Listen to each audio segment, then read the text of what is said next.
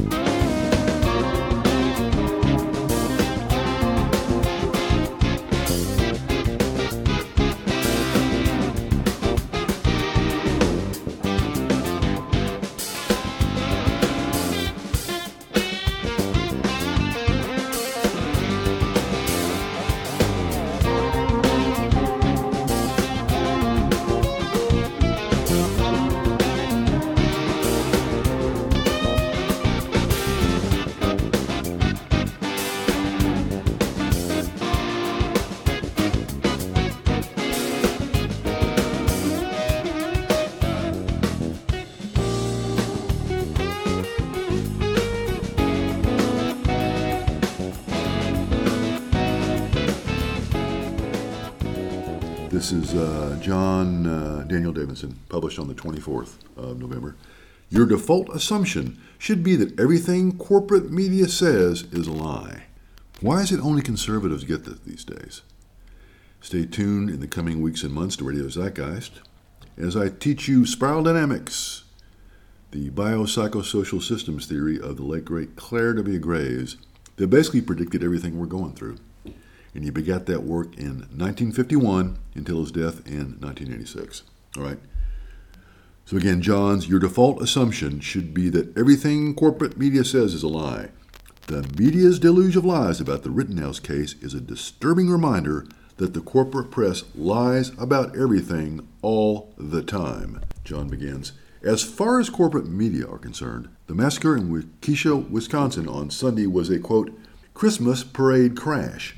That's how the attack that killed six people and injured more than 60 others is being described by ABC News, CBS News, CNN, Newsweek, and others.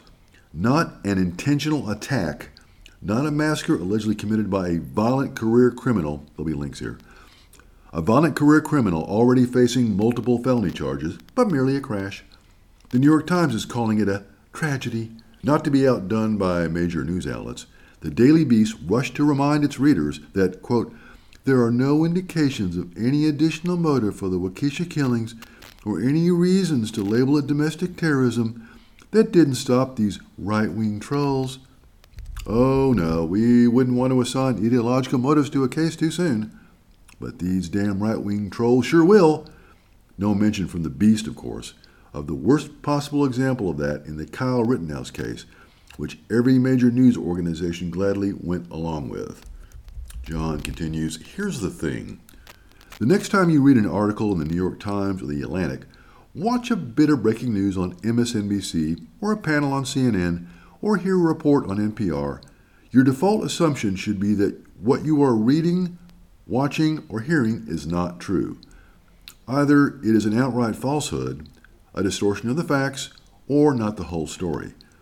That should be your posture towards literally every piece of news you consume from corporate media from now on. There is ample justification for such a posture.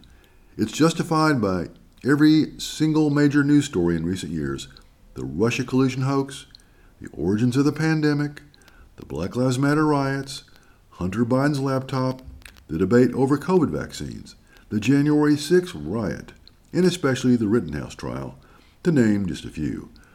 Every one of these stories, and many more besides, were dishonestly reported by a corrupt media establishment that you should never trust again. Consider the Rittenhouse trial. How many times in recent weeks did you hear that Rittenhouse, quote, crossed state lines with a, quote, an illegal firearm? Or that his mother drove him to Kenosha, Wisconsin that night? Or that Rittenhouse was a white supremacist and the men he shot were black? How many times did you hear that the Kenosha riot was over the police killing of an unarmed black man, Jacob Blake? You probably heard all of that, a lot. We all did. None of it is true. The corporate press lied incessantly about nearly every detail of the Rittenhouse case, and it was aided in that deception by big tech, which has also forfeited any presumption of trust by its users in the immediate aftermath of the Kenosha riots last summer, Facebook proclaimed that Kyle Rittenhouse committed mass murder, blocked all searches of his name, and censored all praise or support for him, including links to fundraising sites contributing to his defense.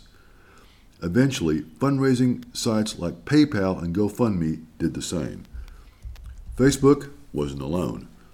Before Rittenhouse's trial, Twitter censored and suspended users who dared to say the teenager hadn't done anything wrong and acted in self defense.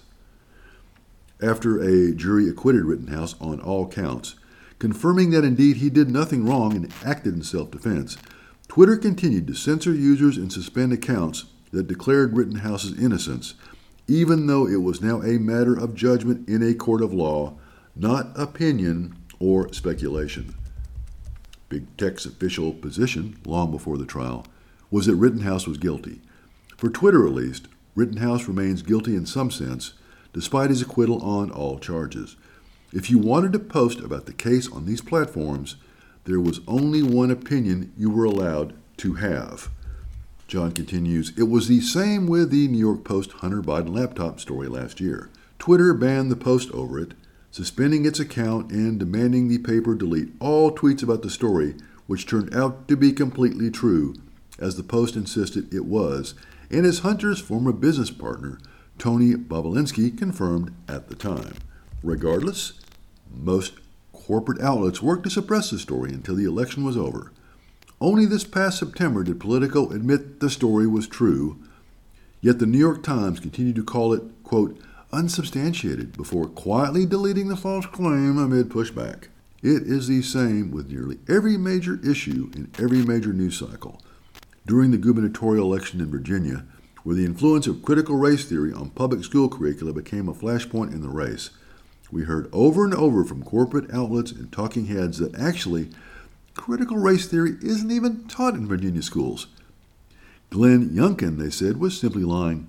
But of course, they were the ones lying, along with Democratic candidate Terry McAuliffe, whose lies cost him the election. Once you notice what is happening, it is impossible to unsee it. Just this past weekend, a shocking report by the New York Times about how Hunter Biden helped a Chinese conglomerate secure a major cobalt mine in Congo was assiduously ignored by every major news network. The network showed zero curiosity about President Biden's son facilitating the purchase from an American company of one of the world's richest cobalt mines in 2016 when Joe Biden was still vice president. Instead, ABC News hyped online Black Friday deals, while CBS and NBC News focused on LeBron James' suspension. On and on it goes.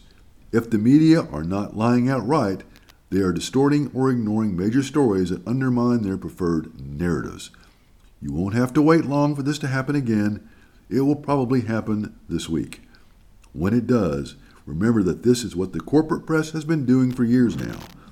They are not interested in informing their readers and viewers, they are interested only in telling you what to think. That is their raison d'etre. And rest assured that if you do somehow end up with the wrong opinion, Big Tech will silence you. The Radio Zeitgeist on Facebook Tom Fridley, F R I D L E Y on Instagram.